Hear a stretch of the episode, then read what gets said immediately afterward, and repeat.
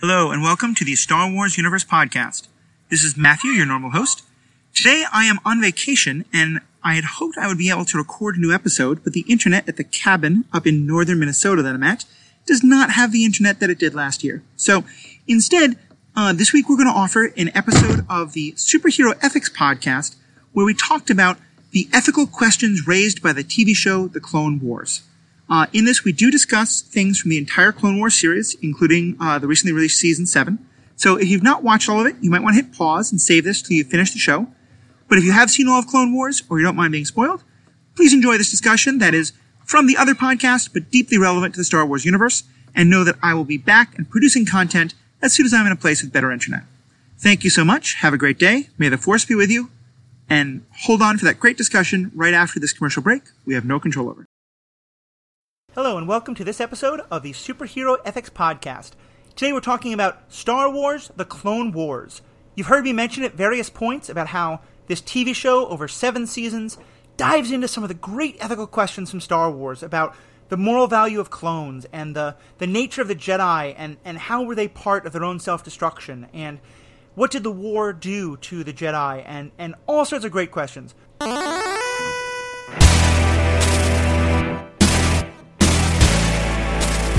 Welcome back. I'm Matthew S. Fox. I'm your host. Uh, today we are joined uh, once again, if you listened to the Star Wars episode a couple days ago, by Jonah Kellman and Paul Hoppe, um, two good friends of mine and big Star Wars enthusiasts like myself. What will be a couple of days ago for you, what was actually about 10 minutes ago for us, um, we recorded an episode specifically on the, um, the seventh season of the Clone Wars, more of a review kind of thing for the Star Wars Universe podcast. But we all wound up dancing around talking about how there were some great ethical questions that got raised in that last season, but really throughout the Clone Wars TV shows. So um, today I'm really excited for us to, to, dive into all that. I got a little bit of business to talk about. First, let me start by just welcoming our guests, um, starting with Paul first, who was our original co-host on this show, and who, along with me, did uh, uh, all those reviews of the um, Clone Wars last season, which you can find on the Star Wars Universe podcast. And I'm really glad to have back talking about this. Paul, um, how are we feeling tonight? Feeling pretty good. All warmed up from the previous podcast that was like quote unquote two days later, earlier. I guess not that warmed up. Anyway. Yeah. Uh, and Jonah Kellman, um, a good friend of mine from the um, Magic Judge world, um, you, you may have often heard me more on the Star Wars podcast, but also on this one, talk about some of the Star Wars books that I've gotten into. He's been a big part of pushing me uh, in that direction. And he and I have also had some great conversations. He was a guest uh, probably about a year ago or so on this uh, superhero ethics podcast, we talked about the ethics of the Jedi and the Sith. So, uh, Jonah, I'm really excited to have you back. How are we doing tonight? I am excited to share my opinions because, boy, howdy, do I got some. Yeah, we are. Um, it is currently 11:30 at night, uh, my time, 12:30 at night, Jonah's time. So hopefully that one factor is going to be what prevents this from being a four-hour episode. Nope. Uh, not not to mention the nope. fact that the person who has, uh, for whom it is earliest, Paul Hoppe, is also the wimpiest and will need to go to bed the earliest. Um, but I'm not going try... to bed then. I'm going to work then. also legit. Point is, we're going to try and keep this episode to a manageable 75 to 90 minutes. Uh, we'll do our best to keep that. It might yeah. go longer, but that's what we're shooting for. Um, let me just do quick two quick things of business first. Um, first of all, both this and the Star Wars Universe podcast are both part of the Stranded Panda Podcast Network. We recently added a new podcast to that network called PandaVision. It's a great chance for us to talk about um, pot TV shows that don't quite fit into a full verse, but really have some great things for us as superhero fans to talk about. So, we've done episodes on The Boys, there are episodes coming out about the Umbrella Academy, since both of those shows are having new seasons coming soon. Um, we're going to talk about a lot of other great shows on there. Please check it out. And if you give us a review on iTunes or anywhere else and leave us a five star review, um, you'll get entered into a chance to win a free t shirt from the Stranded Panda Podcast Network. So uh, if you want to leave, uh, listen and you don't love it as much and you want to give us less than five star review, of course, always welcome to. Let us know what you think. Also, really love episode, uh, reviews on this podcast and on the Star Wars podcast.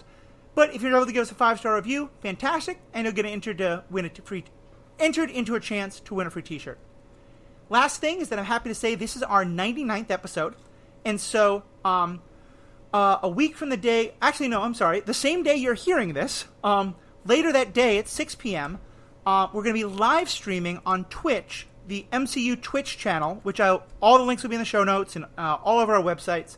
Um, we're having a 100th episode where we're going to have a number of great guests, including Paul, as well as uh, Matthew Carroll from the Stranded Panda Podcast Network, uh, Becky Allen, Jessica Plummer, who've been recent guests and frequent guests, and the other uh, co-host, Jacob Malicic, are all going to be with us on kind of a panel show type thing. I'm going to throw out questions, discuss all the sorts of great uh, ethical questions we like with a great panel of guests.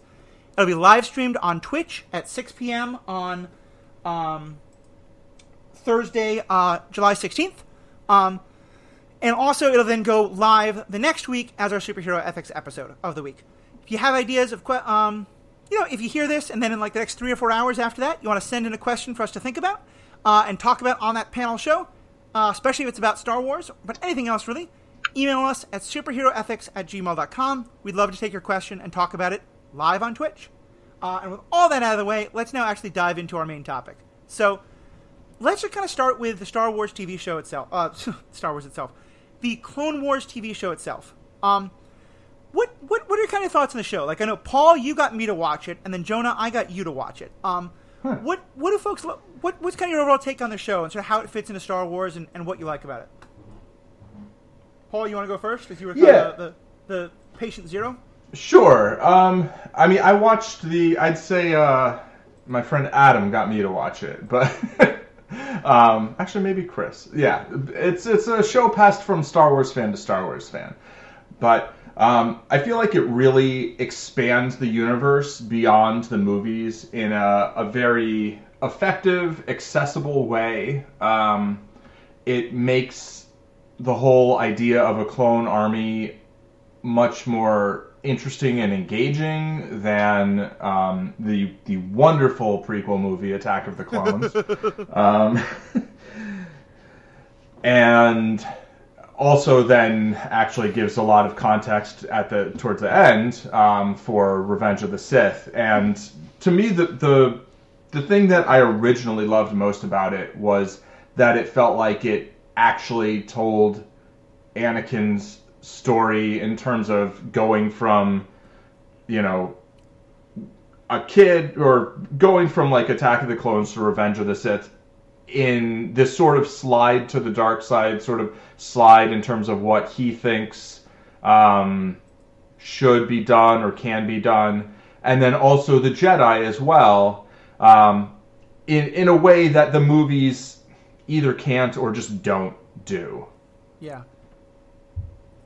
Yeah, I think that's a great point. Um, I mean, just on the Anakin thing, like in this, Anakin and Padme actually have chemistry, right? In a number of the scenes, which is just nowhere to be found. And I just mm-hmm. feel like they, um, in a, a, recent episode of the Star Wars Universe podcast, we talked about how one of the problems that me and Jeff Randall had with the first and second movie is the story of the fall of Anakin and the fall of the Jedi are both incredibly complex, nuanced stories. Mm-hmm. Um, they're supposed to be subtle. They're supposed to be like told over time, and yeah. I don't think I think certainly doing it in a kids movie is a huge mistake. But really doing it in any like just six hours of two movies is probably going to be very difficult. And doing it over the show like this, I think was able to show it in much more detail and really get into like the moral grayness of it and like why there's it's hard to sort of say like who's the clear good guy and I mean Sidious is a bad guy, clearly, but everyone right. else, there, there's much more gray in this show. Yeah, or just they're all evil, but we'll get to that. Everybody's terrible. They're all terrible. Spoken like Sith. Uh, J- J- Jonah, what about you? What, what, what's your kind of take on the, the TV show overall? So I'm somebody who came to the TV show by way of all of the Legends canon books, so I have a very deep and broad experience with the Star Wars universe outside of the movies. Uh, and I really like it for many of the same reasons Paul does. It's a very accessible way to tell more complex stories. Um, I think one of the reasons it gets passed from one person to another person to another person is because the some episodes here and there are a little rough. Yeah. The ones that feature Jar Jar Binks, Binksing yeah. around. You need somebody to say, it's worth it in the end. And exactly. it absolutely, absolutely is. One of my goals is to actually get a consolidated list of episodes that are worth watching, or maybe episodes that aren't worth watching, plus a view Right. order. But that's a slightly larger project, so that you can just like, watch this, and it's just so good. And I think it has some of the more emotionally resonant moments of the Star Wars universe, including, I think, all of the films. Yeah, I, I think it's definitely true. And I'll say, um, like I, I talked with you about watching it, and I also talked about um, people who are other uh, co-hosts on the um, Star Wars Universe podcast, where we talk specifically about the Clone Wars, uh, Riki and Sarah Hayashi, um, and, and I really enjoyed little from you, but especially from Riki. Um, you know, the first season or two, I'd get these texts, and they're like, "Wait, really? I should be watching this? Really?" and then as the show went on, it started to be like, "Okay, I get it. Oh, okay, this is really good." Um, you know, and, Yeah, like I I remember Matthew, you had you kind of started and stopped a couple times, right? Oh yeah, I watched Yeah. the I watched like halfway through the first did I. season. Um, you tried to get talk me into watching it. I was like, this is garbage. And then it was only when I was in a um, not a great part of my life, and I didn't really have much to do. that I just decided to watch it in a fit of nihilistic hatred of the universe, and Right. wound up being really annoyed that I liked it as much as I did. Um, but Jonah, I, I think you're really right because, especially because to me, and this is why I'm so glad we're talking about this. Um, Star Wars is really what started me on the idea of media getting into ethical questions, uh, especially geek media.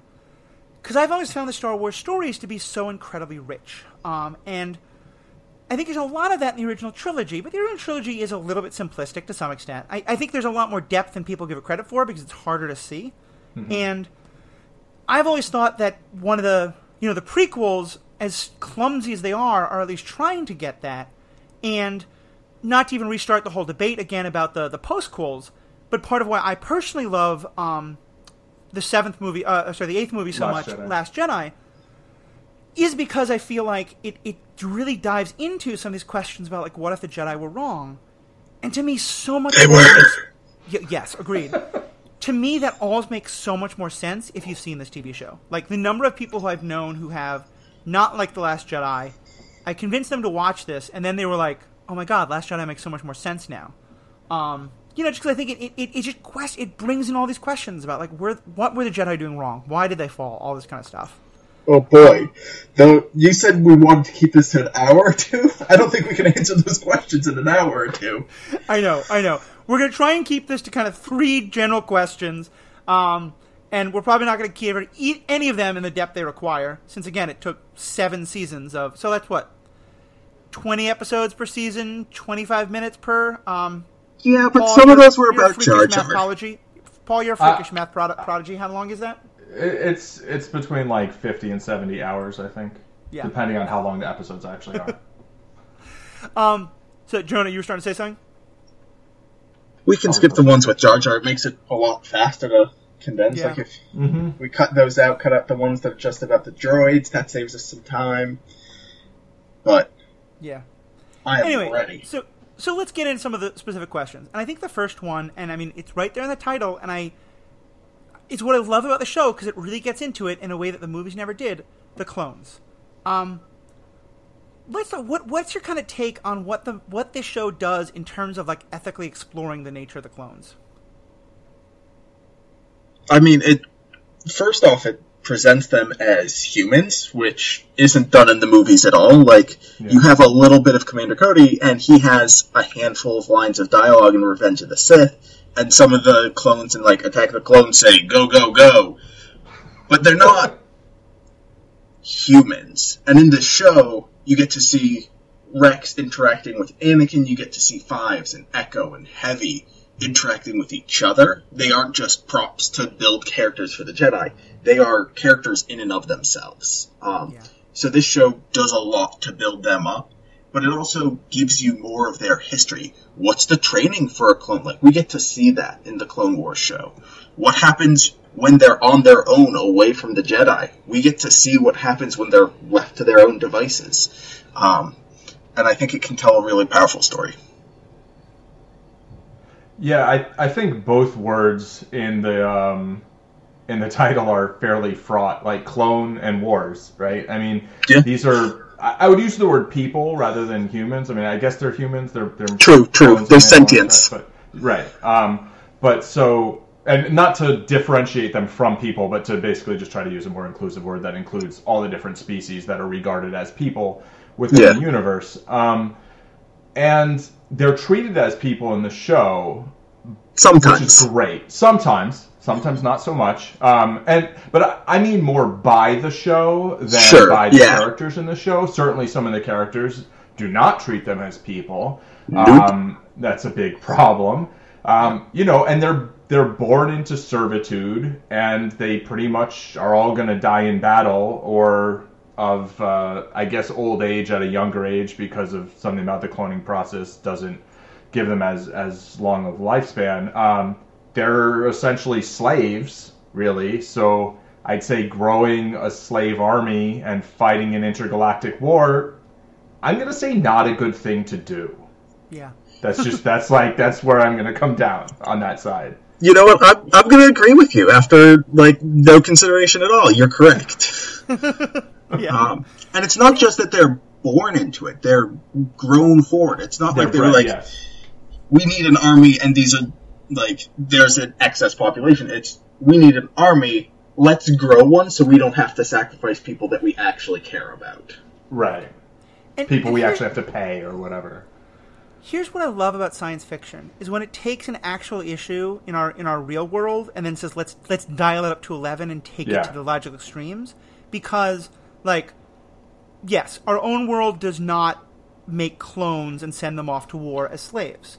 But if you want to say that like we have a distinct underclass in this country who are cut off from you know lots of you know educational or um, you know employment opportunities and sort of raised to think a like you know rah rah the the military is the best thing you can ever do and also it's your only real option like and then look at the way like the the military functions like the Clone Wars doesn't feel like it's completely written out of left field. You know, it feels like Oh, yeah. what they're doing with the clones is kind of like, yeah, like there's a lot of echo, especially when you realize like this show was written mostly like in the later years of um, the Iraq and Afghan wars, at the time when we were really starting to pay attention to like just how problematic that whole situation was. And I think there's many ways with the clones, sometimes in, in interesting ways, sometimes in pretty heavy-handed ways, but where they're very clearly using the clones to kind of comment on the way soldiers are treated in our own world and the way you know the fact that the the children of the ruling class. Very like the the, the, the people with money and the people with political power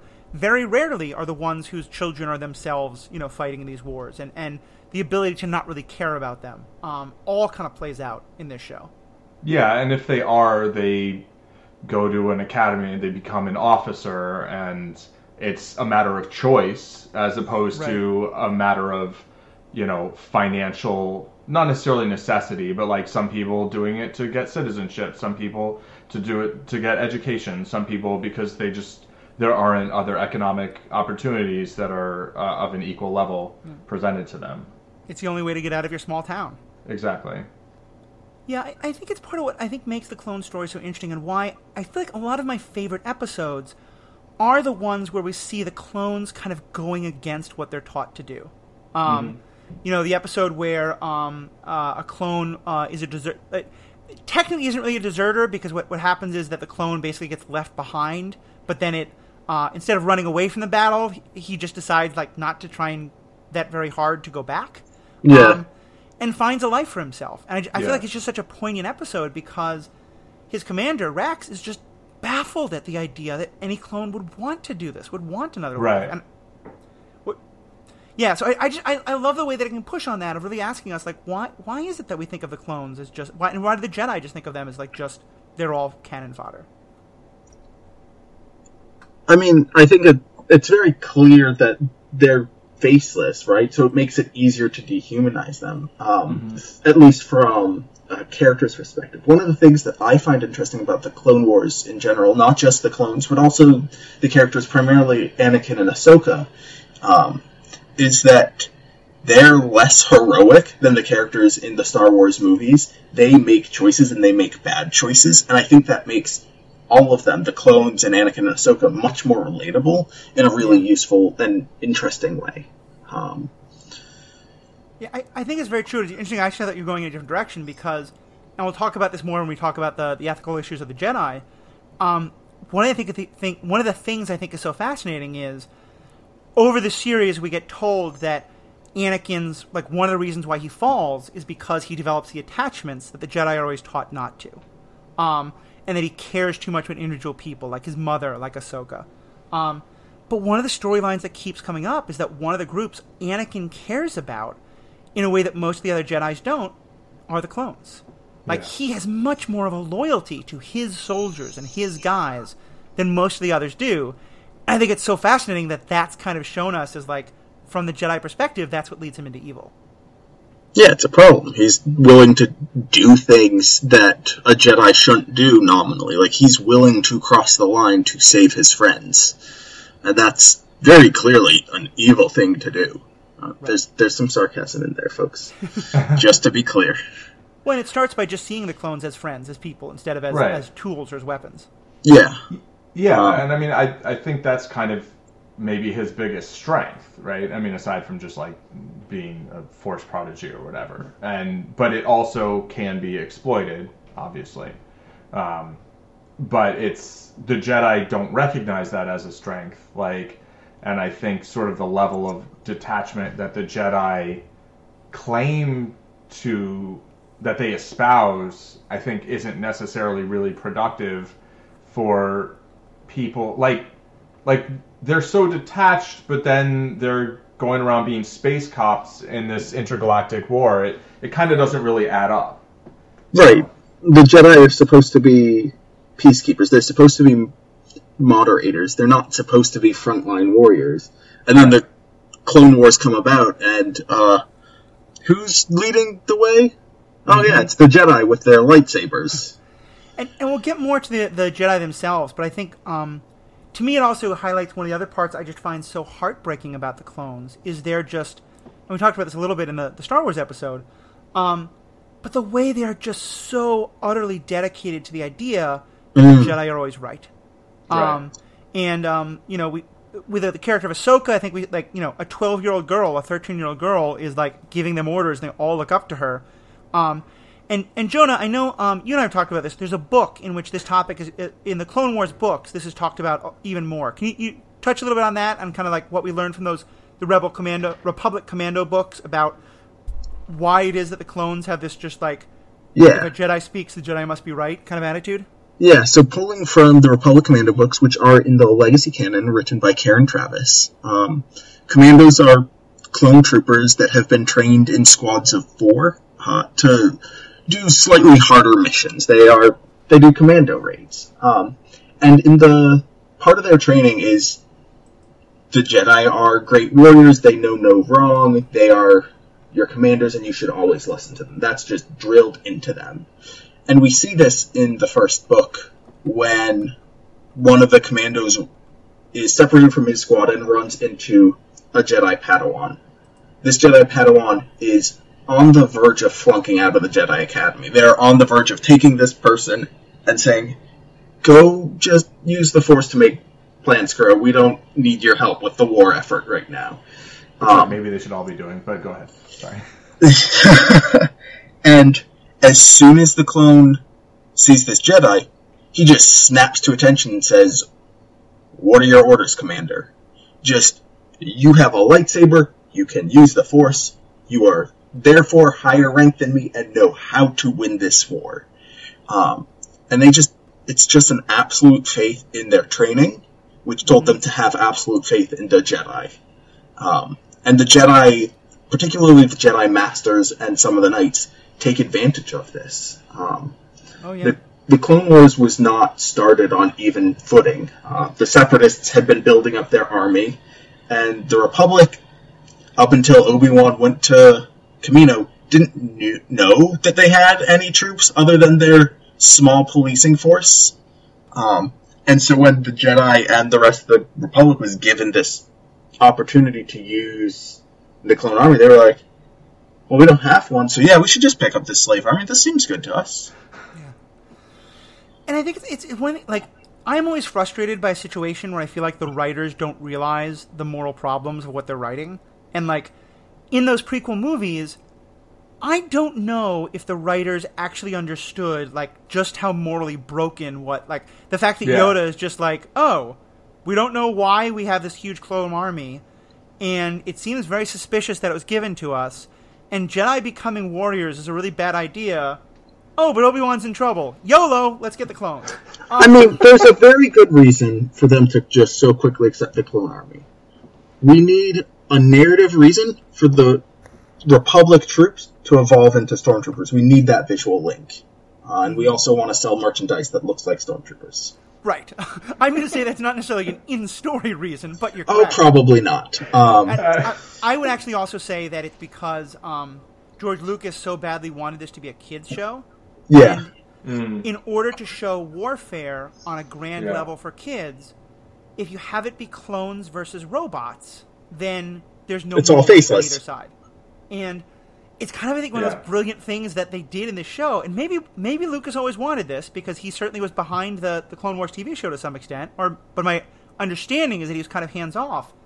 It kind of feels like the TV show is sort of poking at that because it's sort of like, yeah, you think that it's fine for clones and droids to fight each other because there's no moral weight, but but no, like this is wrong. This is these clones are are people, um, sentience, as you said, um, and they should have some moral value. And and to me, it just makes us question like who are the people we look at and, and don't think of as having moral value in, in our stories and our narratives and things like that. one of the more powerful lines from the Republic Commando series is just an excerpt from a Jedi apprentice who is talking to the Jedi Council, talking to the masters of the Jedi Order. And he says, You were attacked, you picked up a blaster, and you fired. You should be responsible for that blaster now. Uh, it's Mm. clearly a metaphor, but like the Jedi Council took what they had, used it, and now they're kind of ignoring its existence as best they can. Like they're continuing to use it to defend themselves, but they don't really try to help the clones at all. Um, like there's no clones don't get leave, clones don't get snacks, clones don't get paid, clones don't get anything other than upgrades to their kit. Like they get better guns and better armor, uh, and they get medical attention handy thing about clones, if you lose an organ, we already are printing perfect organs for you, uh, which is covered in the books. But that's just a gross but also very fascinating bit of warfare that's covered. Because, like, if a clone loses something that's important to them, we have so many donors. Yeah. Right. It's very efficient. I mean, and that's also a trademark of the clone army. They love being efficient. They're like, oh, we can do this better. Right. I think part of their training is they are better than normal sentience. Normal sentience, like, decided eventually that they wanted to be a soldier, and clones didn't decide that they wanted to be a soldier. They have known since they could know things that they were Yeah. born for this. They were, and they weren't even born to fight in wars. They were born to fight in this war, Yeah. and they were trained to fight in this war. Um, Yeah. and that's also really neat. and I think it, I think it, it's part of what makes everything about the clones so heartbreaking because, um, like, there, there's been some great writing on the idea that like one of the things that happens when like people like are really kind of brought up without any hope or without any dreams, is, like that they never learn that things could be better, you know, and that it's hard to sort of you need to see examples that like your life doesn't have to be this. Um, and to me, I think like it's one thing if you have a whole bunch of soldiers who are like, "Oh my God, the Republic treats us so bad. I can't stand that we're doing this." Like, you know, the Jedi's treat us like garbage. What makes the clones so heartbreaking is that they have no idea. They think they're being treated wonderfully because they think this is all there is. And as the show goes on, more and more clones do start to question that. And then in the way that happens, I mean, this is just like a classic, like, you know, when you have siblings in an abusive situation, you know, if one sibling starts to say, like, maybe this isn't okay, the others are like, no, no, no, how dare you? You can't question this. Because if you hmm. question it, we might have to question I it have too. to question it. Yeah. And like, One of the- the- go ahead. one of the powerful things that I think was I'm going to quote from the books, but I think was also expressed similarly in the show is a clone being like, I kind of pity non-clones. when you wake up in the morning, you have to make decisions. You question who you are day to day. I know exactly why I'm here. I know exactly what I'm doing. I never question my life. Yeah. And then things start to fall apart and they do start to question their life and who they're loyal to and their friendships and their connections. And to go from perfect certainty to that sort of doubt is something that's really powerful to see Oh yeah. imagined. it, it, it when I, I remember that episode very clearly, and I remember when I saw it, the first thing that came to mind is an interview I saw. Um, this was back when like there was still some thought that Russia was going to sort of become a democracy, but I think this was like when Putin was first running, and like the, the media was kind of confused why like Putin seemed to be winning like democratic elections to under to throw out democracy, and clearly he was like very very like you know the, uh, not to get into Russian politics, but clearly there was some shadiness going on. But the, clearly like huge numbers of Russians wanted this, and there's one interview I saw with kind of like you know the the Ivan in the street, and and he was saying like, listen, we we under communism like we knew, you know, things were understood. Now I'm always making choices, and I always seem to be making the wrong choice, and it's terrifying. And I just want someone to make the choices again. Um, and like so much people was like, no, no, that's so wrong. But I also understood like that's this is why someone like you know uh, uh, you know a person who stands up and says, "Give me all the power. I'll make the choices. I'll tell you who the bad guy is. I'll tell you who to fight. Don't worry." Um, that yeah, especially for the clones who've never learned you're supposed to have choices. Like yeah, it would be really easy to fall into that, and that just oh, it, should hit so hard about why that kind of brainwashing can be so so powerful.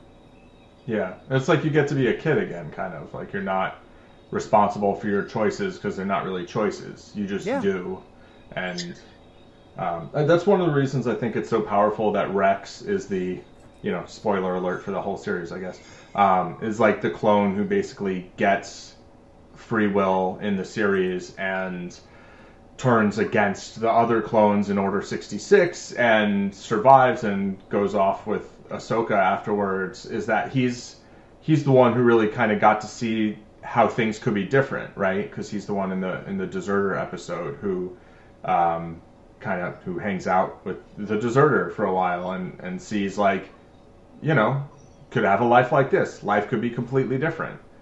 Um, and so you know I'm sort of curious like where what what happens after that after the series um, in that regard. But but yeah, the, I mean choices. I mean there's some studies that show like that the more choices people have, the less happy they are. I, I'm I don't, I don't know how true that is. Um, and that does that's not necessarily about massive things like that, but like you know if you have like 14 kinds of cereal to choose from as opposed to like two or whatever. But Yeah. um, but yeah, there's definitely there's there's responsibility that comes with with having choices, and um, it's I think probably even like once once you change from like being in one situation to another, it's it's always hard not to like slip back, kind of. Mm-hmm. Yeah.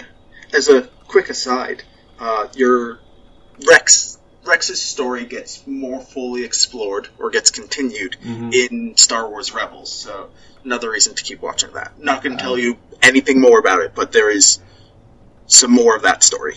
Yeah, I will. I will keep watching watching that. I've I've heard that much, and um, and I know there's hopes that he might show up somewhere else. I think, but Yeah, definitely. Um, so with that, um, again, we could do three full episodes just on the clones. Um, but I do want to kind of respect time and cover everything we want to do. Uh, and it's obviously very tied in. Um, but shall we now move on to the Jedi? yeah. Oh, you mean the people Oh, who are yeah. pretty much like the clones? Uh, Jonah, let's see if you still have it committed to memory. Um, do you want to read out to us the um, the Jedi code? Oh, give me a second. Okay. I, I don't have it committed to memory, but I can pull it up. Do you still have the Sith code committed to memory, or were you just it was actually good timing last time? Uh, that was just good timing. uh, so let us pull up that Jedi code. So, the Jedi code is there is no emotion, there is peace. There is no ignorance, there is knowledge. There is no passion, there is serenity. There is no chaos, there is harmony. There is no death, there is the Force. And let me just say, that's a load of bunk if, say, you're fighting in the middle of a war, seeing people Well, first of all, there is no peace. There's a war. There is plenty of ignorance because you don't know what the enemy is doing. There is definitely a lot of passion and not a whole lot of time for serenity. The battlefield is pure chaos, and that clone over there bleeding out is definitely dying. And yeah, sure, you can be like, yeah, he's gonna rejoin the Force, but it's a lot harder to see that happening on the battlefield. Like, you don't have time to meditate on those deaths, especially those deaths that you caused by issuing the commands to bring the clones forward with you. Yeah. Yes, this position has to be taken. And yes, that means clones are going to have to come with you. And yes, that means they're going to get shot at and die. And that was your decision as a Jedi. You brought about death. Well, and let's just let's just back up for a few seconds, uh, just Sure. to uh, put this in context, because this code, I believe, is never actually spoken on screen in any Jedi movie. But certainly at the time that the Clone Wars TV show was being made, it was still considered part of the canon. And I feel like I asked you to read it because I feel like a lot of, and I think this is honestly my favorite part of the Clone Wars shows overall, is a lot of what we're seeing is like the Jedi trying to live out this code, and and how it leads to their downfall. Um, Oh, yeah. Which become and and so let me kind of just throw out this this question. Um, I- think that I, I think we all agree that the movies don't really explain like they, they, they kind of show the Jedi just being dumb and missing the boat. Um, but what is it you get out of this show that kind of tells you more and helps you better understand like why did the Jedi fall? Uh, I think a lot of what you see is Jedi being put in lose lose situations with regard to the Jedi Code. Um, they can choose to either let an innocent town be demolished by the Separatists, or they can train the people in the town to fight back against the Separatists, and so they're demolished slightly slower. Mm-hmm. Um, and like neither of those is a good choice. You you don't get to choose peace during war without the your enemy also choosing peace, or without you choosing to surrender.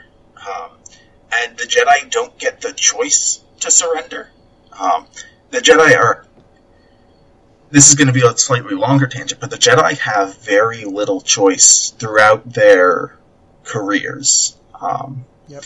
At the top end in the Jedi Council, while the Jedi Council is nominally independent, they answer to some degree to the Senate and to the Supreme Chancellor. They report to both bodies and they say, this is what we're doing, this is what we're working on. And the Senate and the Supreme Chancellor give them missions and tasks and say, these are your goals, these are your benchmarks that you need to hit. This is your quota of planets saved. Um, and so they don't get to choose peace. They don't get to choose what they're doing. Um, and then on, yeah, go ahead. No, no, no. This is more. This is a don't small. This is a small aside because I want to uh, focus on this main question. But do you think that it's intentional that in some ways then the Jedi actually are quite similar to the clones, in that Uh, they're both like raised from very young Yeah. children, no natural families, no sense of like you get to choose your destiny as an adult, very much like on rails, given these responsibilities, and and never supposed to even question that. Like, do you think that's and, and also not sp- like the clones are just they never have a chance to have attachments, but the Jedi aren't supposed to have attachments. But yeah, like like to me, do you think there's supposed to be a real similarity there? Oh, absolutely. Um, there's so much in common between them. The, as you mentioned, Jedi children are taken from their families as soon as they are identified as Force sensitive, and they are brought to the Jedi Temple to be raised in a passionless environment. They are raised by other Jedi who do their best not to form attachments to them. Uh, and then, at like age, I don't know, five or six, they're given a lightsaber. They are given an incredibly powerful weapon and are told, hey, learn how to use this. It'll save your life one day. Now, if we jump over to the clones real quick, they don't have any parents. They are born in vets. They are raised by a very passionless people, the Kaminoans. And then, as soon as they are able to hold a weapon, one is put in their hands and they are told, learn how to use this. It'll save your life one day. Um, and I think it it's supposed to look like the Jedi have freedom, right? The Jedi are the commanders of the army. Jedi can do whatever they want. Um, to bring in the Phantom Menace when little Anakin, Qui Gon for the first time. He's like, "You can just do whatever you want. You can just free all the slaves on Tatooine, right?" And Qui Gon's like, "I don't think I can free any slaves here." Yeah. Like, I disagree with slavery because Qui Gon is a sane human, but like Jedi are very powerless. They have to abide by the laws of the galaxy and the laws of the planets they're on, and they don't get a lot of choice. And I think that's a very intentional parallel to the clones. Yeah, they're basically kidnapped and abused as children, and then told that they're they have to do this thing that's great, but it's like, but it's not their choice. And then, I mean, what's their alternative besides being a Jedi? It's like, oh, you're sort force sensitive, so we're gonna take you away from your family, and then we're gonna tell you what to do for the rest of your life. And I mean, it's it's really quite insane, actually. Yeah. Yeah. And, I feel like that's, and I think you were kind of getting into this, uh, Jonah, before we got on the tangent. Um, I think you were kind of getting into this, and certainly it's how I feel. To me, what I love most about the show, more than anything else, is the way it.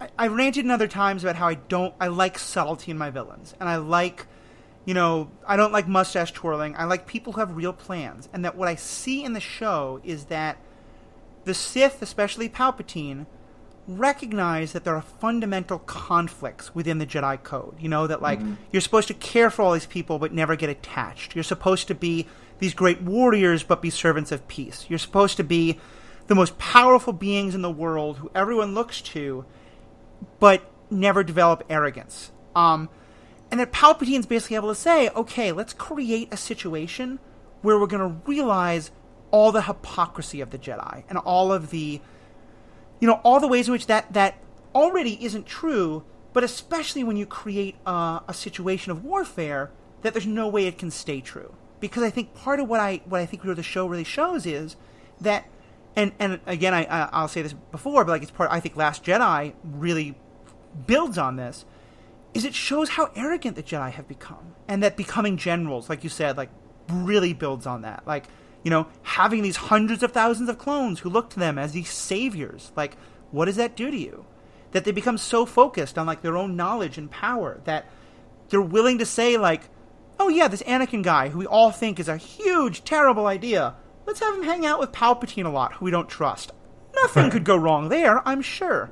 Like, there's just so many times in the show where you see those like the Jedi kind of falling into this like um arrogance, hubris, like no longer really understanding what their role of peace is. Um and I, I think I really love Jonah the point you're making about how it seems like they don't have any choice because I'll talk about the war in a second. There's a lot of scenes where there are senators, especially Padme, who are really like, wait, do we have to fight this war? Should we be fighting the war? And the Jedi are never able to question it. In their minds, like, nope, this is there, there's the Senate has said we should fight this war. It's not peaceful. We have to win. Um, Yeah. And I mean, you can kind of understand why some of them become Sith because it's like, it seems almost like they have a binary option, right? It's like you can be a Jedi and continue to be a Jedi and do all the Jedi things, or you can go to the dark side and like maybe that's different. I don't know, like. I- The, I mean, the third option really is like you just leave and you're like, yeah, I'm just gonna do me, and you know maybe wander the galaxy or whatever, which seems like a good option. Like I mean, I, I would probably go that way. But. There's a reason that we have a cliche of like if you grow up in a super repressive home where you're told like you know never touch alcohol, never touch you know your own body, let alone the body of someone else, and then you get Yeah. to college, you get to some other situation where you can go crazy. You go really, really crazy. Um, Right. And I think the Jedi are like a great example of that. Here's an interesting thought. What would have happened if instead of having a clone army, the Republic used conscripts, or not conscripts, but volunteers? They're just like, Volunteers. we we need an army who is willing to fight with the Jedi in this war, because then you have people who weren't brainwashed to just always trust the Jedi. You have people who are volunteering to work with the Jedi who have experience with them. Um, I can't remember the name of the sisters from Ahsoka's arc in season seven. Um, Martez, I think it is. Mar- yeah, Mark. yeah, the Martez sisters, they and their family would never have signed up to fight with the Jedi. Like, Right. and they would have like told their friends, yeah, don't don't sign up to fight for the Jedi. That seems like a terrible idea. And then if the Jedi start behaving poorly or behaving out of principle, the people who have real life experience, real galactic experience, can say, hey, this isn't how a Jedi is supposed to act. Whereas the clones are like, I don't know, this is how my Jedi has always acted. Yeah, he chops off the heads of things. That's what he does. Yeah. Most of the time it's droids, but sometimes it's, you know, separatists. Yeah. I, All right, proceed. I, I think that's a great question. I think it gets to the heart of this because I think if it had been an army of conscripts, real people who the Jedi could recognize the humanity of, that they wouldn't have been able they wouldn't have done this. They they would have caught themselves before falling this far because they would have been like, "Wait a minute, no, we can't just throw these lives away. We have to ask more questions." But then I think and here here again I think it's the brilliance of this, the trap that Palpatine is able to set for them is that because to some level the Jedi don't see the humanity of the clones that they they they can fall into that trap. You know, they can start throwing these lives away. They can start just fighting the war without end, um, and and falling into this this kind of moral decay of the warfare because they never ca- and, and like towards the end they start to catch themselves and and Yoda certainly has moments of like look how much we fucked up. Um, but yeah, I think you're right. I think it had to be clones for that reason. I think one of the interesting things that we see, I think one of the interesting see, things that we see in the comparison between the clones and the Jedi is their experience with the outside world. Um, the clones have been raised on Kamino and then sent to battlefields, and then from the battlefields they go to their barracks that look like the barracks on Kamino, and then to ships to battlefields, to ships to barracks, to ships to battlefields, to ships to barracks. And they have no experience of the outside world. When you look at the Jedi, they see the Jedi Temple to ships to Jedi Temple to ships to Jedi Temple to mission to Jedi Temple. And they also don't get to see the outside world. They the number of Jedi who go out and work on their speeder or like go to the mechanic shop and talk with somebody who isn't force sensitive about how they like flying. That's just not an experience Jedi have, and that's not an experience clones have. Um, and that's yet another tie between them, and it makes it even more disturbing that the Jedi are so prepared to take these people who have no life experience, like themselves, and just use them for whatever purpose they see fit. They're just like, I need somebody who can shoot at robots. Let me let me get these folks on the line. Yeah. No questions asked. Well, I think, I mean, I I totally agree, but also, like the Jedi kind of have no real context for understanding what anything else is. But I don't know. The, the question is like, this war is fairly new, right? Yeah. Yeah. Um, like, what were they doing beforehand? And like, how are they so prepared to fight this war?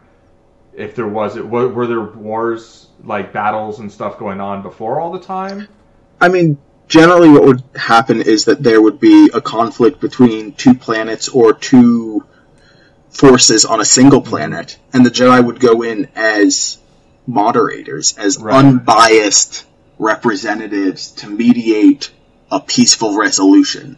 Right. They drew their lightsabers to defend their lives Yeah.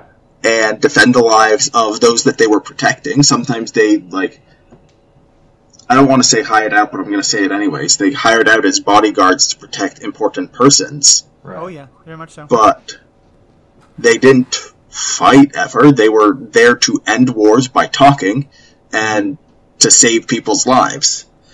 I mean, I Um, think they did fight, like, you know, I think they were intended to sort of like, you know, when there's sort of like leadership doing bad things, they're meant to sort of like, you know, do something about those individual people or to protect people who get attacked or to, you know, protect uh, people to get be, that are attacked. Yes, I don't think the former. I don't think they were there to deal with problematic leadership. Um, like, yes, they could get in and talk with the problematic leadership, but in the Clone Wars, what they would do is they'd get into the problematic leadership or the Separatist commander, and then either threaten him with death or them with death, or execute them, or take them prisoner. Whereas before the Clone Wars, they would get in and say, "This is the stance of the Republic. Stop Right. what you're doing, or else you'll face economic sanctions." Let me ask you this: Do you think Qui Gon and Obi Wan's behavior in the Phantom Menace is in line with what the Jedi are supposed to do, or do you think they're overstepping their bounds? I think that they were entirely in line. Like, if we look at that, step one was they showed up for negotiations. Uh, as Qui Gon said, the negotiations were short. Yes. Um, and then they realize there's a dignitary who is being threatened and in danger of losing her life. We're going to save her so that she can say her piece to the Senate and represent her planet. And other, like, that's their entire thing. They are there to negotiate and then act as bodyguards. At no point, while they did act in offensive, like they were the aggressors at times, that was to get to be able to protect Padme. Um, yep. and it was we're going to take the path of least resistance and get to her as quickly as possible so that we can save her and get her off this planet. It wasn't we are trying to eliminate the enemy on this planet. They were never fighting a war. Yeah. No, they, but I think that's what I mean is that they did do some fighting, and I think that clearly the idea is supposed to be sometimes when they get sent into negotiations, like violence winds up being a part of what happens.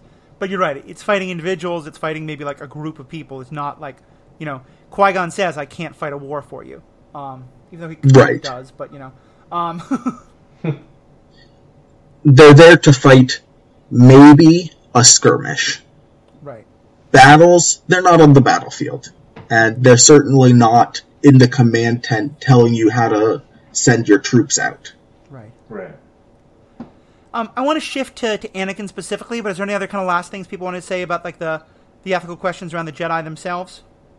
Again, there's so much more we could talk about, but We'll probably loop around on tangents, is my thought. yeah. Yeah. Okay.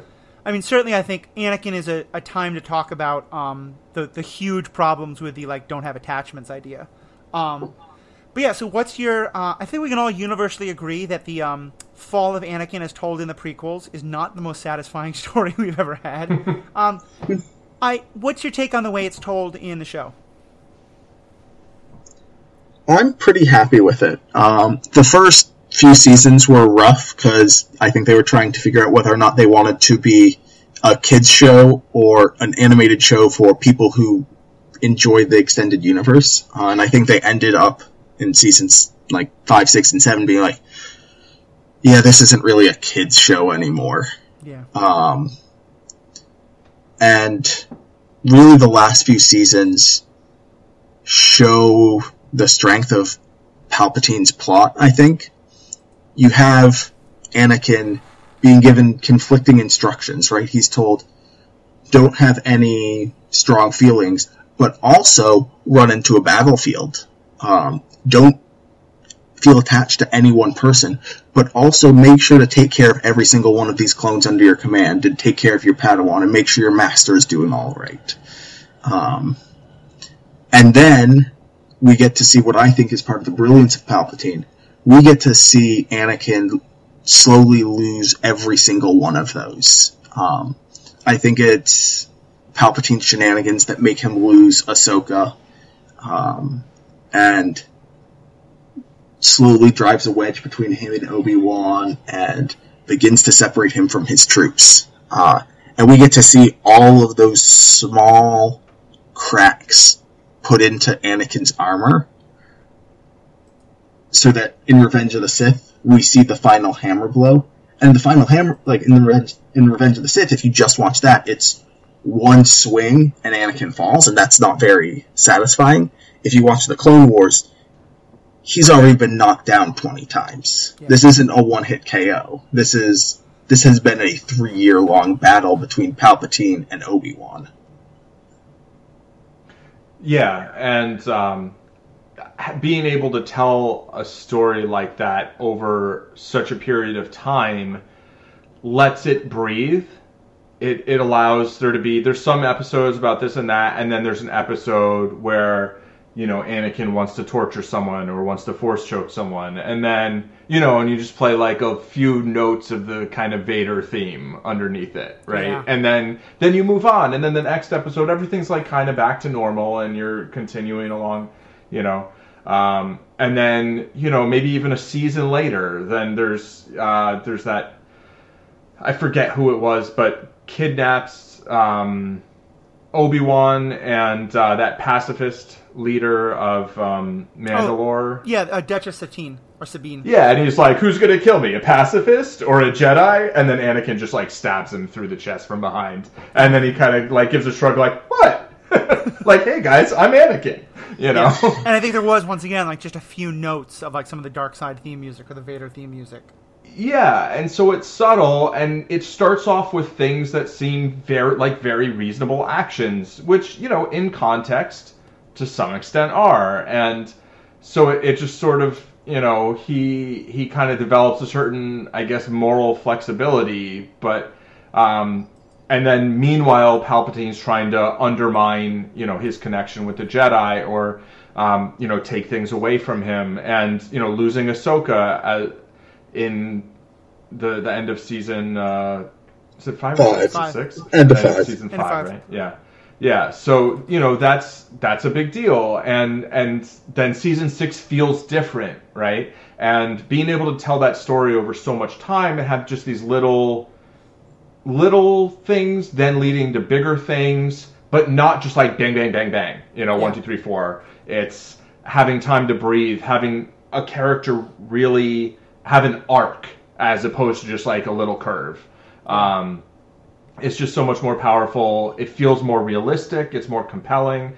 Um, and then you know rewatching revenge of the sith you know that one scene still feels to me like eh, you know but at the same time it's it doesn't feel like this just right turn like Yeah. there's or u-turn or whatever. It feels like yeah this is kind of the arc he's been on and i wish this scene were done in a more compelling way but it, it makes so much more sense in context than like well you've got episode two and then episode three and you're like what It, it, it fills in the gap, you know, and like mm-hmm it a because you have the chemistry of him and Padme, and so you can like sort of Yeah. understand Right. why he wants to keep her alive. But right even why more, it matters like but even more like because you've now seen so much of like the jedi not treating him well and him like Yes. all the, like for me in a lot of like when i now watch return of the revenge of the sith padme is kind of the catalyst but to me the real thing that drives him over is the jedi not trusting him and and, and to me what's so brilliant in the clone wars is in some ways anakin is the hero because anakin's one of the only ones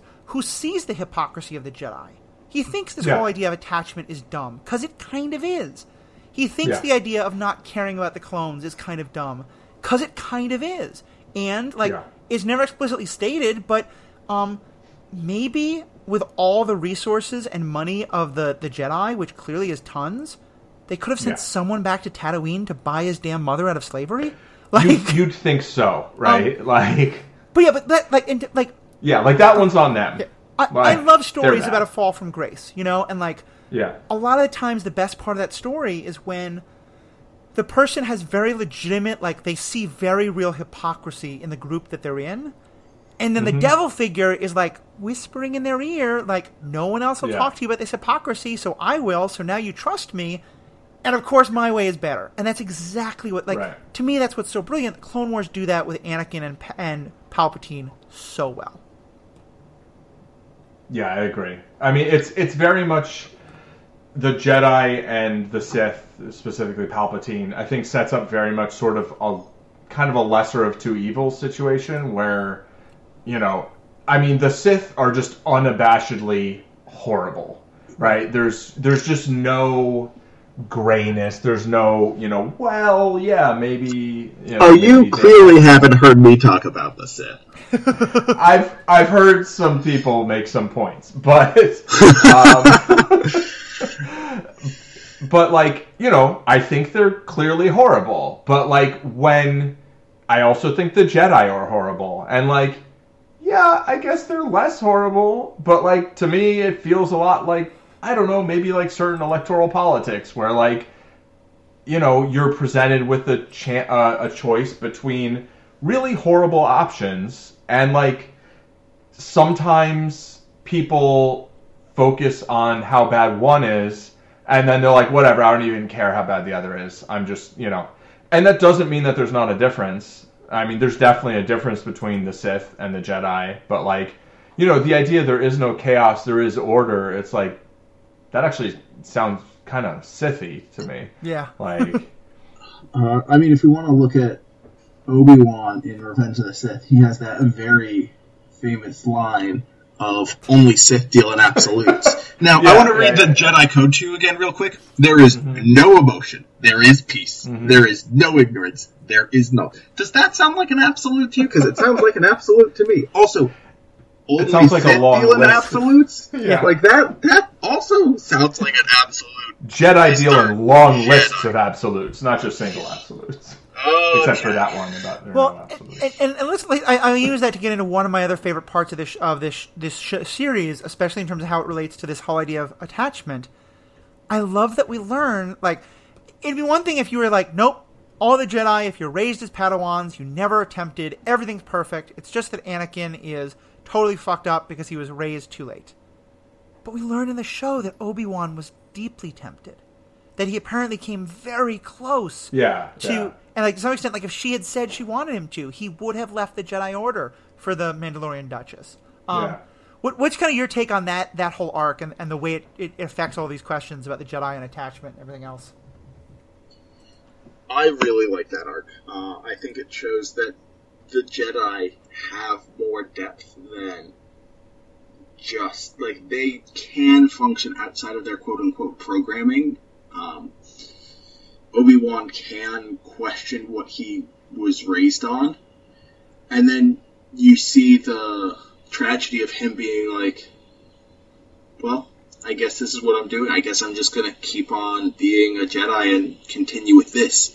Because, like, he knows that there's something like that out there for him. He could look for it, and he just chooses not to.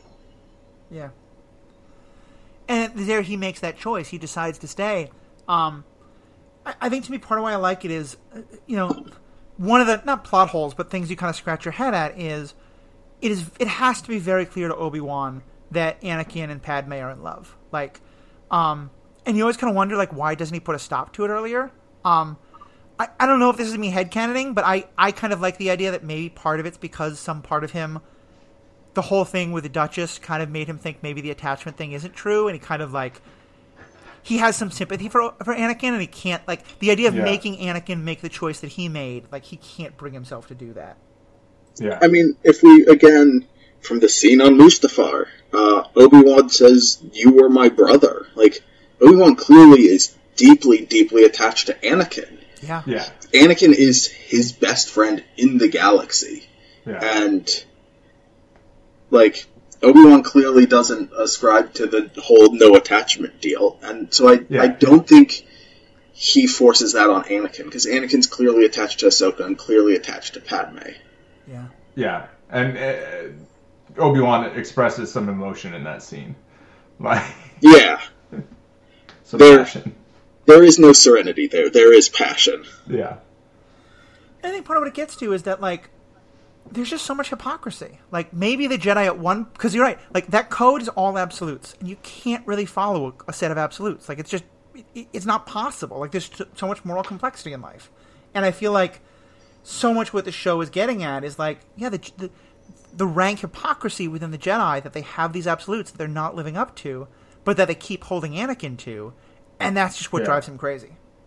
yeah, I think what's interesting is looking at the Sith code. Uh, they only have one absolute there, or I mean, it's some contingencies, but they start with pieces a lie. There's only passion, and then through passion I gain strength. Through strength I gain power. Through power I gain victory. Through victory my chains are broken. The Force shall set free me. Um, and like we start with one absolute, which is absolute peace isn't true there is you have to care about things is the basis of the Sith code, and I'm not saying that the Sith are good guys to be clear, uh, but it's a much more solid foundation for a belief system. Yeah. because it's talking about how you can grow and become stronger uh, and how you can empower yourself. Whereas the jedi code is limiting. It's Yeah. just like these are the things that you are not allowed to take part in these are the It's a bunch that of don'ts as opposed to do's, basically. Right. These are things that you need to reject from your life. You are not allowed to accept that death is a thing. Um, and I think that's actually one of the biggest problems that the Jedi. Like, that's one of the things that pushed Anakin away from them. They're like, look, your mother's death doesn't matter. She's with the Force now. And he's like, Right. hold up it matters and like Yeah. that's that's super impactful somebody that he spent nine years of his life with caring about and like helping make her life better on a daily basis being told oh she's with the force now is so incredibly dismissive of his pre-existing feelings Yeah. Yeah. I- the Jedi basically offer him thoughts and prayers. Um, Right. And, Yeah. and and Palpatine doesn't. Palpatine acknowledges that pain, and he kind of said like, and and, and he kind of says, "Good, you know, good that you did what you needed to do," because he's the only one who listens to Anakin. Um, the other thing I was going to say, just on what you were saying, Jonah, is do, do you think it's fair to say that, um, and this is ironic given how deceitful the Sith are in everything they do, but that in the code at least, the Sith seem far more honest. Like they're much more like, we're not going to hide, we're not going to tell you that we're perfect people. We want power, we want control, and we're strong enough, we get to get it. Um, like that, like it doesn't justify it. I still think they're awful, but like, do, do you think it's uh, it's fair to say that they feel more honest than the Jedi do? Oh yeah, I mean the Jedi Order is all about deceit.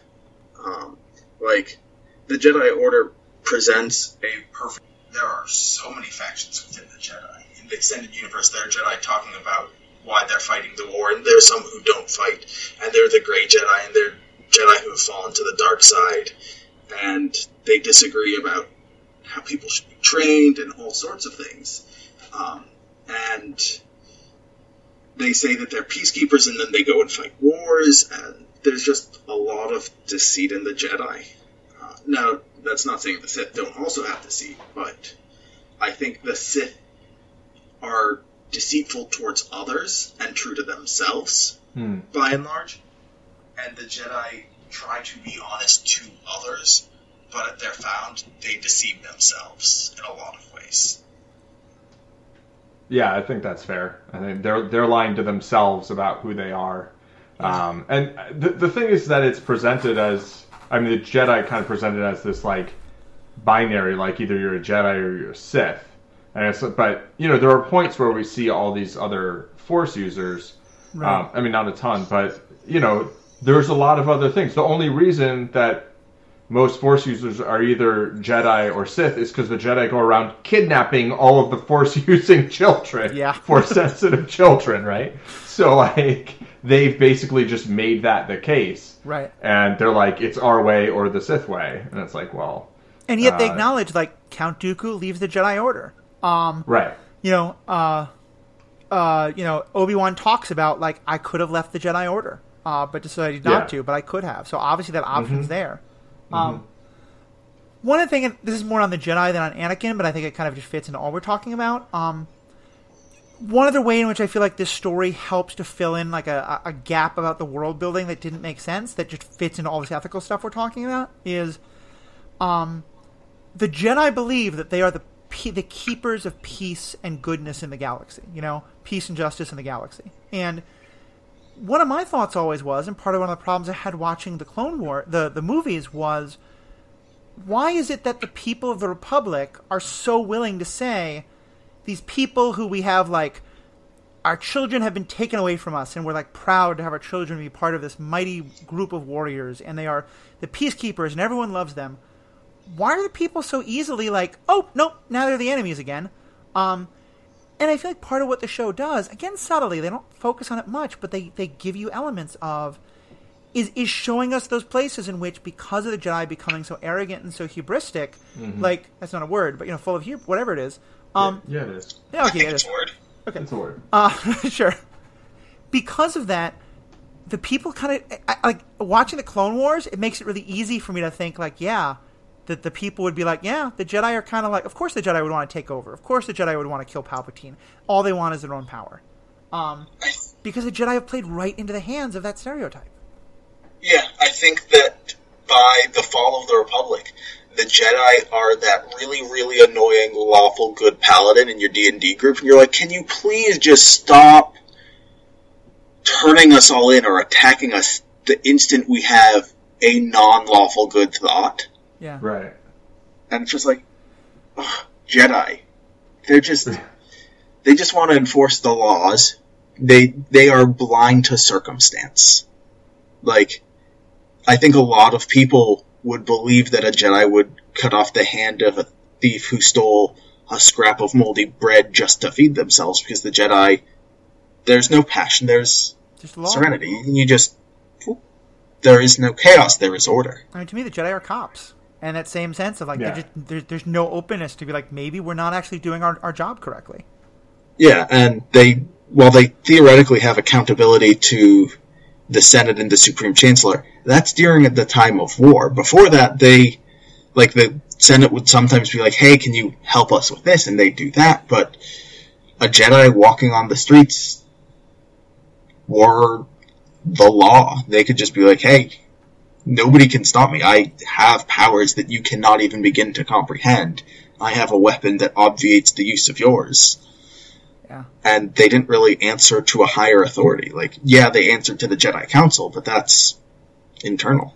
Yeah, I mean, throughout the war, one thing I think was always fascinating is like the Jedi direct the war entirely on their own, and like the senators are frustrated, but like, you know, in every democratic society I've ever known, like it's always thought like one of the the worst things can happen is if the military isn't under direct civilian rule.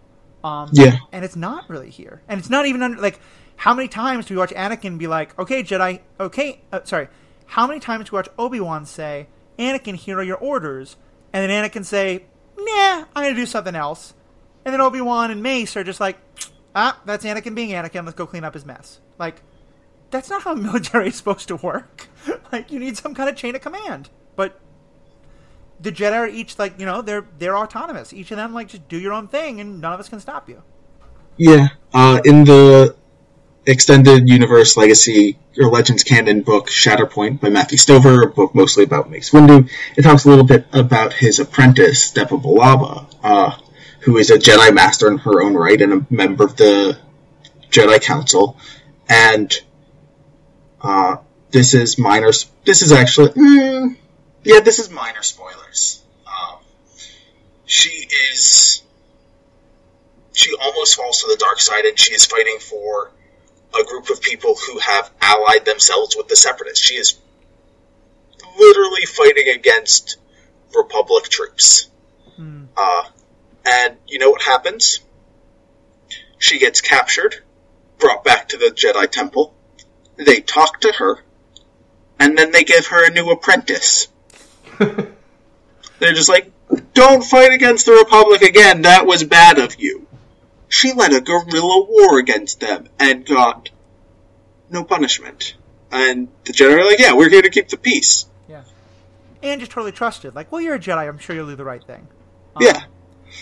There's one more point I want to make about the Jedi, and then I want to move on to the discussion of the war. And um, Paul, this is going to involve a fairly major spoiler about the um, the rebels that you haven't gotten to yet. So what I'm going to suggest is, Paul, would you be okay, like just hitting mute for um, uh, a little bit, like a minute or two, and then I'll text you and you can unmute.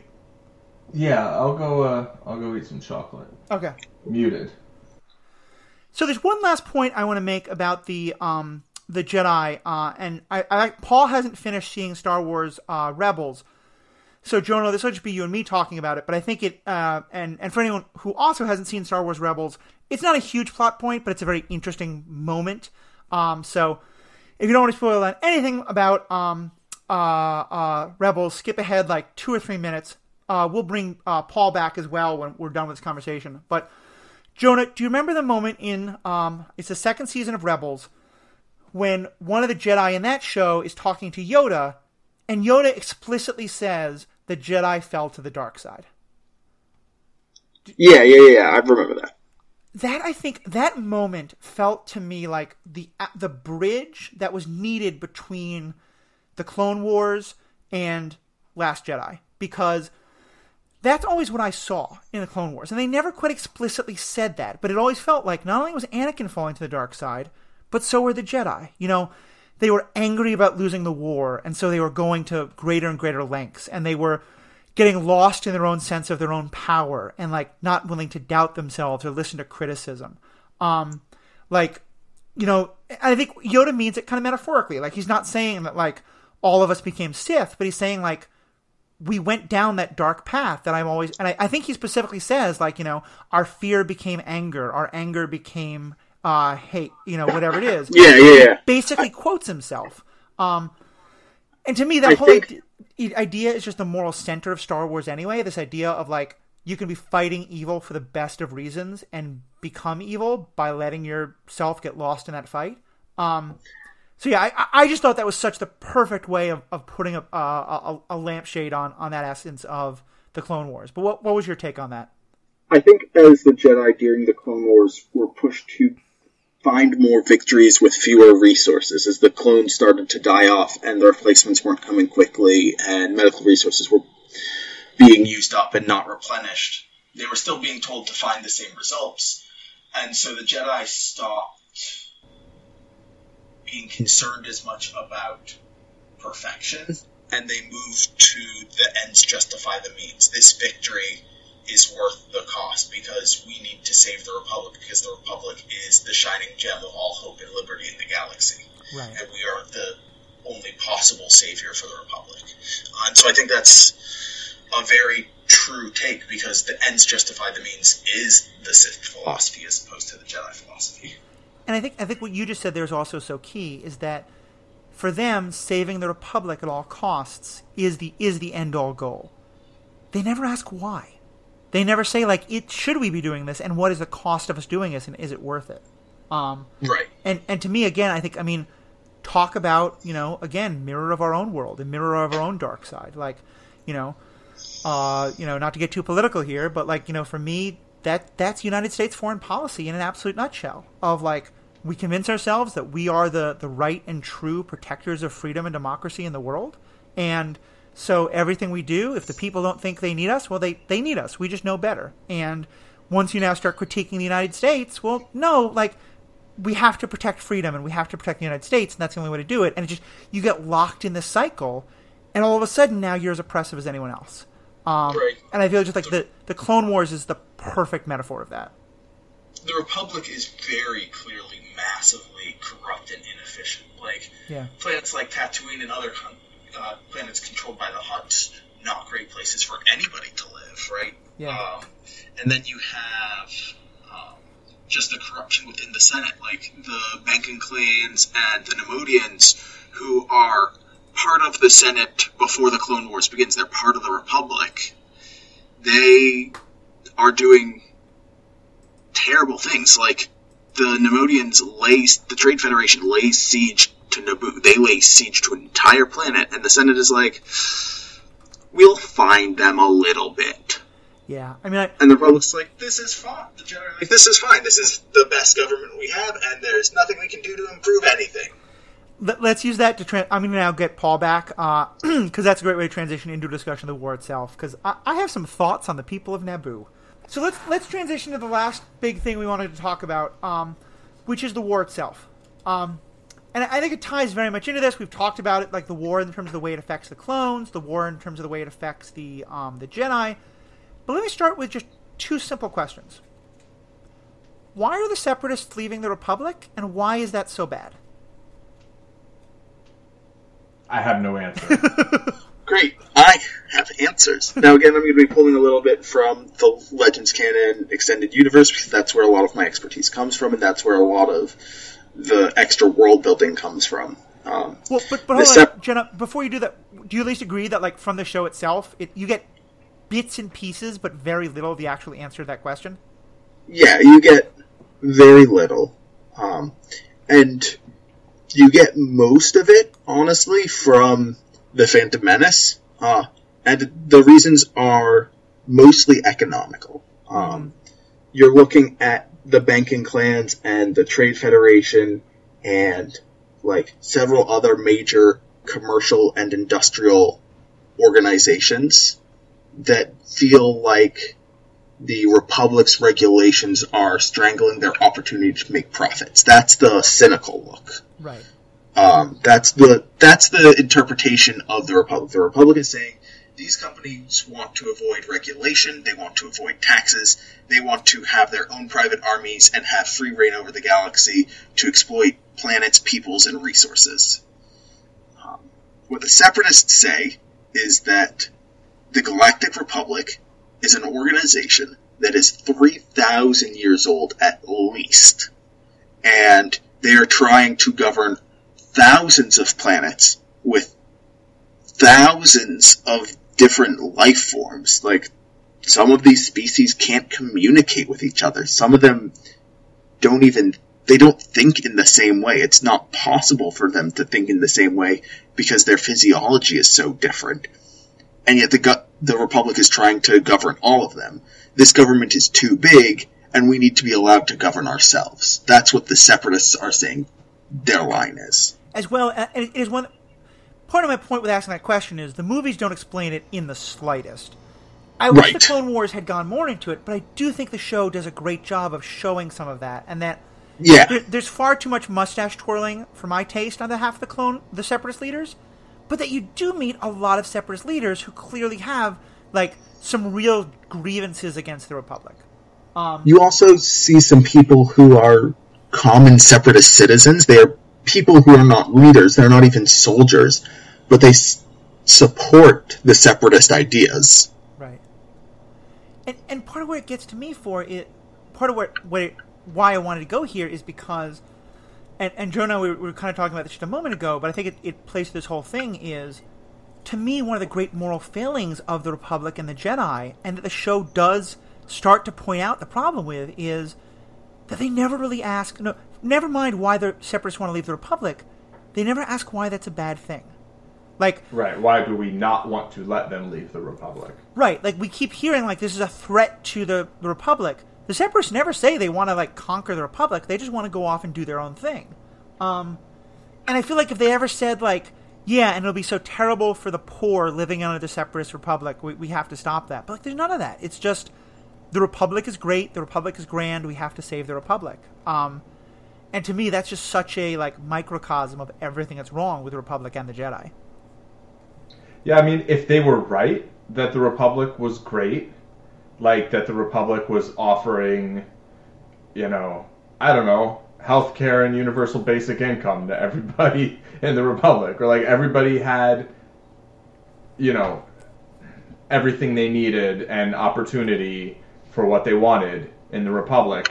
Like there were no, like, slave planets and So the Republic has outlawed slavery. Tatooine is not part of the Republic. Oh, okay, okay, that's But- that's good to know. But like that's one of like the s- good things about the Republic. They have right, they have trade regulations and they have outlawed slavery. Right. yeah, That's that's a very low bar And- Republic government. And in theory, a It lot is. of the separatists are coming from those worlds that are like not quite Tatooine, but close in that like the, the they're nominally part of the Republic, but the Republic doesn't actually help them in any way. Um, and so- Right. Which, which leads me to I will say the I mean, there's many plot holes in the show. It's not perfect by any means, but I think the one problem I have with the whole setup of the war. Let's imagine that you were a small planet and you got invaded by a whole bunch of people who basically are just trying to take over your planet so they could control, oh, I don't know, let's say your trading routes. Um, and you were a good member of the Republic, and you went to the Republic and said, please send Jedi and help us fix this. And then you went to the Senate and said, hey, our planet's being invaded. We're part of the Republic. This is your job. Please send an army to help us drive these people away. And the Republic said, nah, we got to discuss this in committee, and we got to talk about it for a long time, and we can't really help you. And you're only really able to save your planet by pretty much doing it yourself with maybe the help of those two Jedi who didn't really want to be there in the first place. Why in the world is Naboo not leading the Separatist coalition? right. Like, who else has a bigger reason to say, like, the Republic is fundamentally corrupt. It's not helping us anymore. We have to leave. Well, their, their queen's dating a Jedi, so not not the queen anymore. The senator now. oh, the democratically elected queen who became a senator. Right. Is there a different queen after her? Yes, there is. Okay.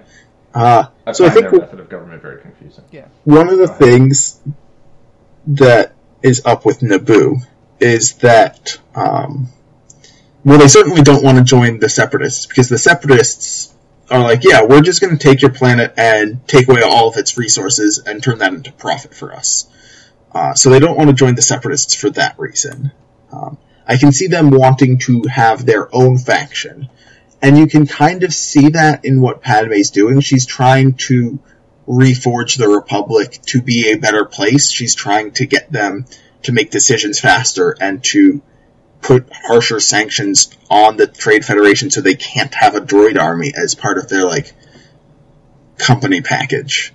Um, and I think what's happening with Naboo is that they're working within the framework that's available to them. Yes, she would love it if there was a government that was more able to help her cause.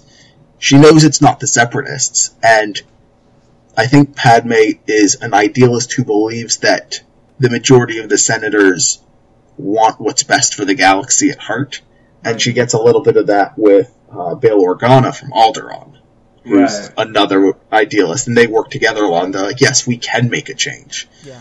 And, and I agree with you there. Like putting aside my, my thoughts on what I wish uh, Padme and, and Naboo was doing, I do like that there's a number of episodes, starting as early as season two, where Padme and uh, and Bail and some of the others are the ones asking, like, why why do we have to fight? Can't we let negotiations work? Can't we try diplomacy? Um, because I think, and that to me, that's kind of the ethical thing here is that it's to me, this is the the kind of idea of how war can generate its own momentum and its own gravity. And like, um, I was reading a book about um, uh, uh, World War One and how so much of what happened was that like, once everybody was at war, if you settled peace without winning, that would mean admitting that like you've told your people that you have to win or else everything will be a failure. So if you have peace without that, then you have to admit that you were wrong.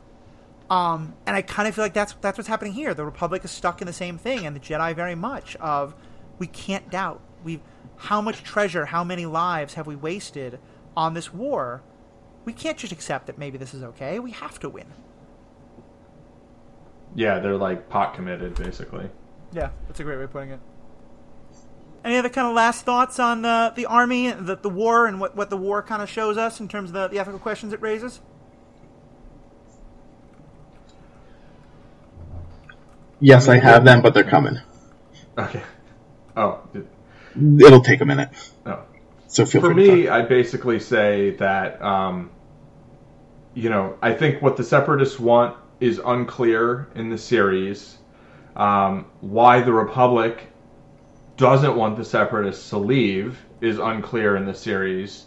Um, in the movies, it seems that the whole Separatist movement is basically sparked by Sidious, and he's basically trying to manipulate them into being an enemy for the Republic so he can militarize the Republic and get it used to being um, a more, you know, he's basically trying to build a military industrial complex and then seize war powers essentially Yeah. and get people within the Republic to just accept a higher level of authoritarianism and um, and so it's it very much feels like a manufactured war that might have been manufactured based on some existing grievances.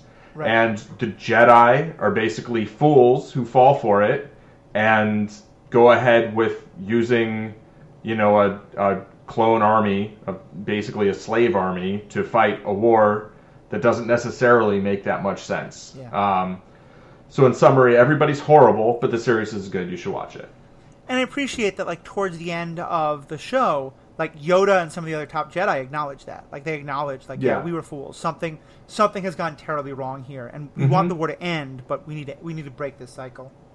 Right. They're like, what are we doing? How did we get to this point? Yeah, the war is absolutely a contrived war. It is a plot by Palpatine. He's the one who created both armies. He's the one who helped the Separatists develop the resources and tools needed to develop their droid armies, and he's the one who put the idea in the head of the person who put the idea in the head of the person who put the idea in the head of the person Right. who ordered the clone army, right? And so he's the progenitor of both armies in this war. And he's the one who's like, yep, these separatists now exist. They've had a cause, but they haven't had the resources. Now they have the resources. They have the one leader to push them forward. And the Republic has somebody in charge who's willing to fight against them. Um, which is also him. And so it's definitely a contrived war, which is part of the reason why it's impossible to find peace. Because neither the separatists nor the Republic will surrender until the Supreme Chancellor or Darth Sidious surrenders to himself, Yeah. and he's not going to do that until his goals are met. Right. Um, Yeah. And so it's a meaningless war, and it's very difficult for the Jedi to question it because Palpatine is able to say, these companies just want to pillage planets and take away freedoms from others. You gonna let that slide? Yeah. And they're like, mm, we can't, we shouldn't. Palpatine's like, great. well, there's a planet for you to go wave your lightsabers at. Yeah. Um, I, I've spoken before on this podcast, and a little bit earlier in the episode, but I want to kind of go into a little more depth with it because I think what you just said really ties into this. Um, and it's what is so brilliant about Palpatine. I, I mean, I'm not admiring him; he's obviously a horrible evil, and also one of the worst mustache twirlers that has ever been written in any TV show or movie ever.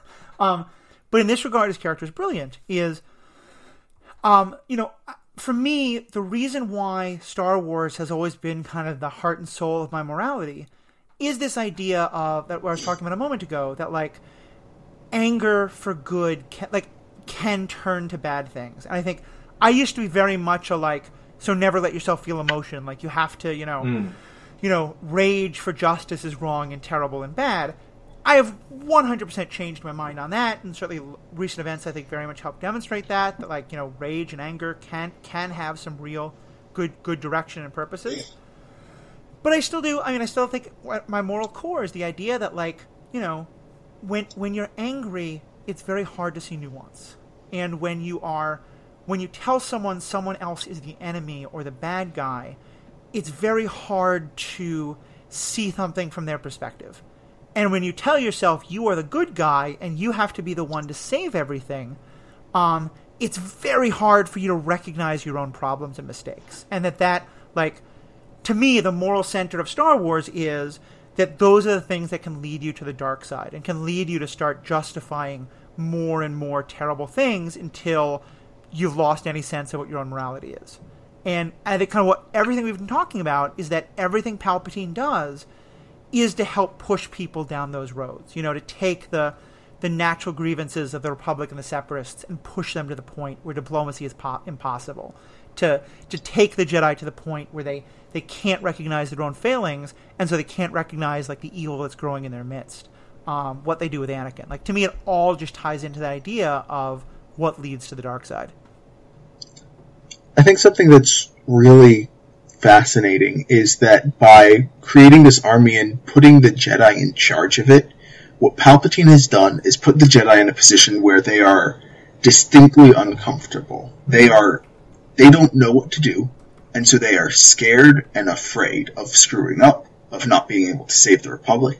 And you know what being scared is the first step on? Fear leads to anger. Anger leads to hate, and hate leads to the dark side. Hate leads to He's- suffering. That leads to the dark side. Yeah.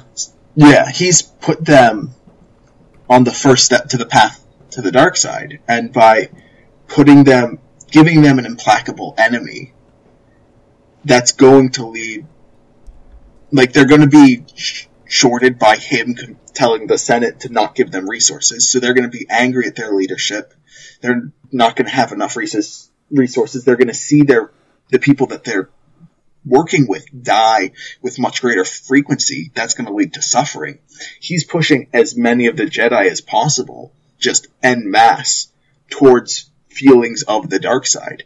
And sure, many of them may have the stoicism necessary to resist that, but the number of Jedi who leave the Jedi Order, I think it's mentioned at the time of the Phantom Menace is something like 13 in living history. Yeah. That number gets much, much higher by the end of the Clone Wars. In that three year gap, they more than outnumber the th- previous 3,000 years. Yeah. And that's on top of Order 66. Palpatine's smart. Yeah, Jonah. I, I mean, I think it's a great point. I think it, it, it really ties into how just this is all chess pieces being moved on the board. And we talked about how we kind of wished that there was just like Order 66 got its own season, you know, even. Because, like, one of the things I Oh, would have that'd be so good. one of the things I would have loved to see is like Anakin finding some of the other Jedi who are also frustrated. Like, you know, that it's not just him. And that maybe he winds up like hunting them down later because they're like rivals or something. But like, yeah, I don't I don't think it would be that just Anakin would would fall like this. You know, that other um I mean, even just see flashbacks of like what happened to Sifo Dyas? What happened to Count Dooku? Why did they fall? Um I would have loved to, in the um the episodes of Star Wars Universe podcast, we're talking about um, the um, we're talking about the movies. We basically kind of rewrote how we thought the second movie should have gone, and we said like Count Dooku should have been a major character from the beginning, but only become a Sith at the very end. You know, if like he starts as a character who has very legitimate grievances against the Republic and is very angry, and Palpatine is able to kind of like, or Sidious, it would have to be Sidious, but like stoke that till he finally falls to the dark side. Um, yeah, because I think to see more of that conflict within the Jedi themselves, I think would have been such great storytelling. Um, Yeah, I'm down for that. I'd watch that show. And, and to me, I think the reason it matters is like for me, I love a villain I can relate to, you know, and I I can't relate to a mustache twirler. I can look at a mustache twirler and go, I have never felt the urge to shout unlimited power. Um, okay, maybe when I was twelve, but like, but yeah, to be like, if my mom was hurt, would I want to go like, t- if my my fiance or my wife, uh, as Mary is going to become one day, like, if she was in danger, would I want to do almost anything to protect her? Like, maybe. Like, Anakin's a villain I can relate to, and that just to me, it, it's that makes it so much more of an ethical challenge. Absolutely. Uh, and I, I think that the Clone Wars does touch into it. And I think that when both of you have finished watching Rebels, we'll probably come back and talk a little bit more about ethics. Um, but like, we see Ahsoka who has left the Jedi Order. She's also questioning things. And maybe she's a better person than the Jedi after having left the Order because she is more able to question things. Um, and I think that's a really powerful thought that like Yeah. for like leaving the Jedi Order made her better. And I'm gonna um, here uh, for anybody who hasn't seen uh, Star Wars Rebels, jump ahead a little bit. Um, this is the last point we're gonna make, but I know here I'm gonna talk about something that Paul. I know you've seen at least the first couple episodes, so you know this. Um, I do love that in Star Wars Rebels we get introduced to a a former Jedi, someone who's still trying to hold to the Jedi ideals, but he was raised as a Jedi, who has a girlfriend. Um, so like clearly he's trying to be a Jedi. He's trying to keep people from the dark side, but he's given up entirely on this whole no attachments thing, and he clearly has very strong emotions. Um, so I, I to me it's that same kind of thing. Like this is someone who is. I think the writers are intentional. Like he's trying to hold to the Jedi ideals, but he's not trying to be a Jedi anymore, and maybe that's better. Yeah, I think he's keeping to the goals of peace and prosperity and justice and not keeping to the strict tenets of this is what you're allowed to do, this is how you're allowed to find peace. Right. And it's I.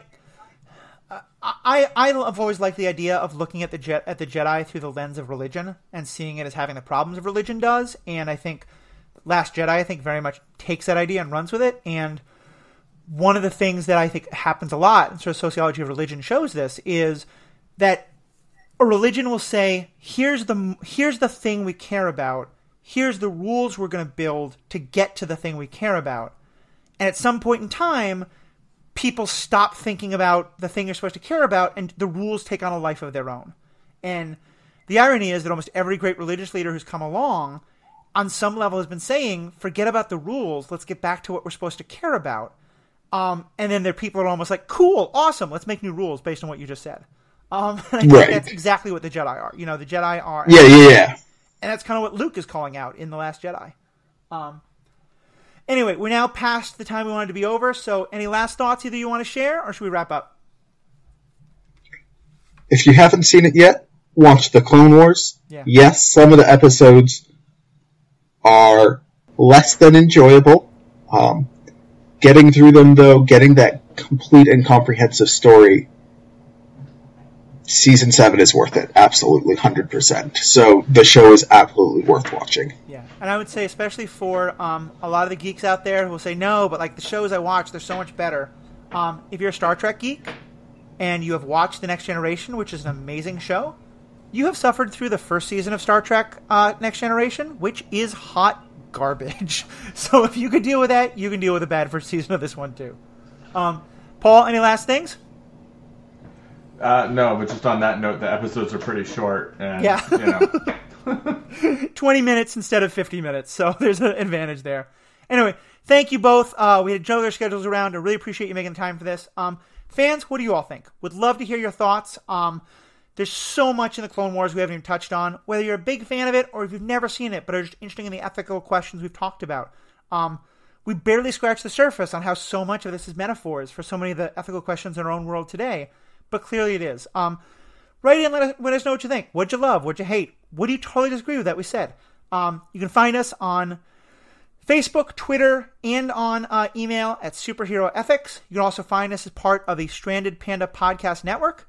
Um, write in about any of that. And also, as I said, um, uh, about six hours or so after you hear that, after you download this episode, Paul and I and a couple others will be recording our 100th episode. Any ethical question you want to send in, whether it's based on this or anything else, send it on in. We'll talk about it. Um, thank you to you both. Thank you to all the fans. Have a great day.